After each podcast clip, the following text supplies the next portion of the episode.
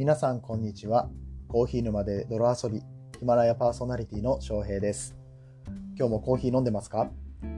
この番組ではコーヒーは楽しいということまた時には人生の役に立つということを知ってもらいリスナーの皆さんを広くて深いコーヒー沼に引きずり込んでいくという番組になっております。えー、本日10月4日、えー、ついにヒマラヤ祭りが開催ということでね、えー、ヒマラヤ祭りがどういったものか知らない方のために簡単に説明させていただくと、え総勢34名のヒマラヤパーソナリティが一斉に同じトークテーマで配信をするという、お祭り企画でございます。えー、今までね、えー、今日になるまで、えー、ぼちぼちとこのヒマラヤ祭りの宣伝はさせていただいておりましたが、えこのトークテーマはね、ずっと内緒にされていました。えついにこのトークテーマを発表することができるんですが、え早速、えどんなトークテーマかと言いますと、えラジオの良さということです、え僕が考えるラジオの良さについて少し語っていきたいと思います。もちろん考えればたくさんの、えー、ラジオの良さっていうものはあるんですけれども、えー、僕が選んだラジオの良さというのはズバリ余白です、えー、古い曲になるんですけれども「ラジオスターの悲劇」という曲があります、えこれ海外の曲なんですが、え英語の題名が「Video Kill the Radio Star」えビデオが動画がラジオスターを殺したという題名となっています。まあ、いわゆる映画とかテレビの誕生によってこのラジオスターが死んでしまった。ラジオ業界が廃れてしまったというような題となっているんですけれども果たして本当にそうなのか。このね映像によって映像という視覚情報にね全て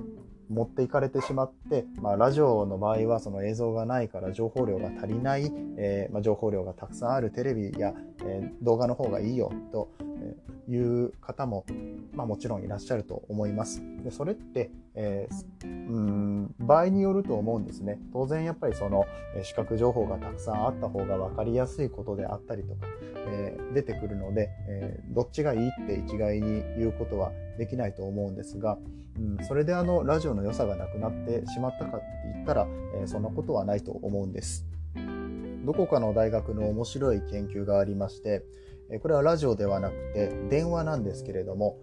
テレビ電話よりも音声通話の方が満足度が高いっていうような研究があるんですね。それはなぜかっていうと、テレビ電話で視覚情報が全て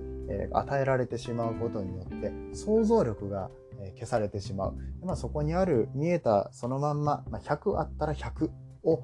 そのまま脳が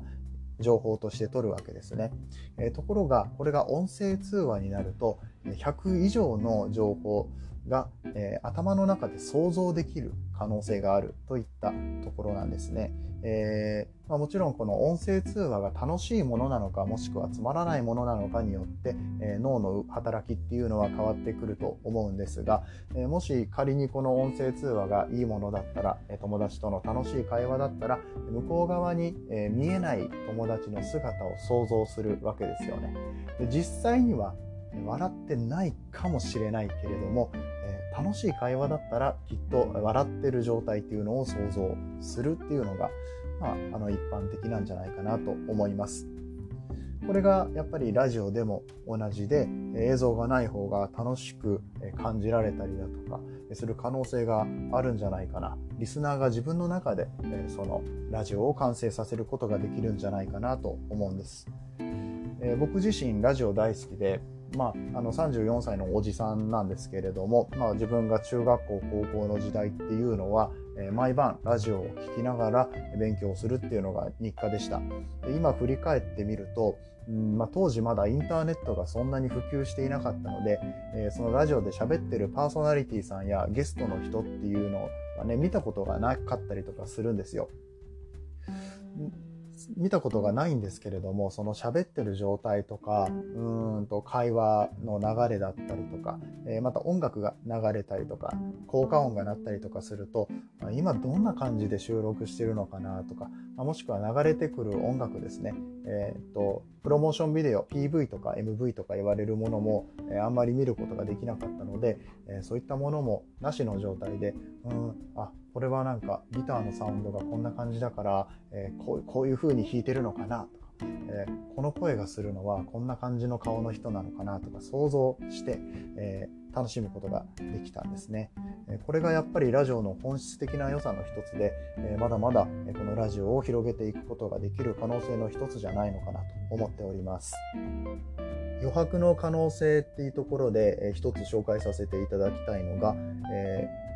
ハロルド作石先生の「ベック」っていう漫画があります。えー、この漫画は14歳の少年小雪が音楽と出会い人としてミュージシャンとして成長していくっていう漫画でして、えー、まあ、大ヒットですね、えー、漫画としては大ヒット映画やアニメにもなった、えものになるんですけれども、え漫画なんで当然音は聞こえないんですよね。音楽の話をするって結構挑戦だと思うんですが、これがあの音楽の話めちゃめちゃ出てくるんですね。えー、ビートルズのあの曲がとか、地味編の、えー、あの曲のイントロがとか、えー、言って、まあその辺の曲っていうのは、え知ってる人であれば脳内で再生されます。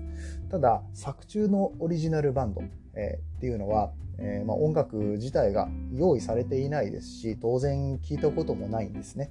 ただ、え、読んでる、え、僕だったりとか読者っていうのはその音楽が聞こえてくるんです。どんな音楽って言われたらそれは表現することが難しいんですけれども頭の中では音が鳴っているようなそんな感覚になることができるんですよね。で漫画ですので、え、当然情報はたくさんあって、えー、その聞いたことのないオリジナルバンドですが、え、ベースがいてドラムがいて、えギターは2人いてちょっとパンク系のバンドで、えーと、ギターはメタルが好きでとか、えある程度の情報は、え与えられるんですけれども残りのあの実際の音っていうのは、えどういうものかっていうところを表現されてないつまり余白があるわけです。でこの余白があることによって、えー、まあ、僕が読んだ時、え、他の人が読んだ時、え、それぞれ頭の中で流れている音楽は違うんですけれども、え確かに、えこのバンドだったらこういう音がするだろうっていう想像っていうのが、されて、えそれによってこの漫画が完成するっていう、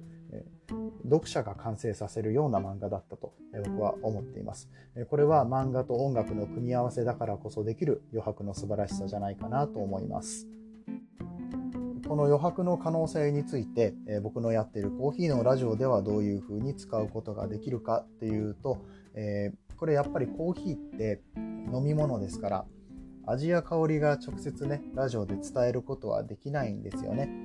ただ、えこのラジオを聴いていてみんなが思うコーヒーのいい香りそれぞれが思うコーヒーのいい香りっていうのがしてきたらいいなと思っていますでそこにはもうあのコーヒーそのものすらいらなくてこの喋っていることが、まあ、皆さんが聞いていることによって、えー、コーヒーの香りがする、えー、聞いててコーヒーが飲みたくなってくるっていうような、えー、可能性を秘めています。もしかしたらすで、にそうやって思ってくださっている方もいらっしゃるかもしれません。またあの別の視点から言うとコーヒーっていうのはあの情報を飲むとも言われています、えそういう楽しみ方もあるんですね、えなんで、え僕がこのコーヒーラジオを続けていって皆さんの記憶に残る話やポジティブな話を、えすることができたらその今飲んでるコーヒーとかこれから飲もうとしているコーヒーもポジティブなイメージだったりとか、え美味しいと思ってもらえるっていうちょっとした手助けがねできるかもしれないなと思っております。なんでこれからも皆さんがコーヒーを飲む時いつもより少しでも美味しく感じてもらえるようこのラジオを続けていきたいと思います。というわけでいかがだったでしょうか？ヒマラヤ祭り34名のパーソナリティが一斉に同じトークテーマでラジオの良さという話をさせていただいております。同じテーマですけれどもまた違った視点で他のパーソナリティたちが話をしております。もしかしたら、えー、僕と同じような内容を話している人もいるかもしれませんが、えそれはそれで喋り手の特徴が出て面白いと思います。ぜひ他のパーソナリティのラジオの良さ聞きに行ってあげてください、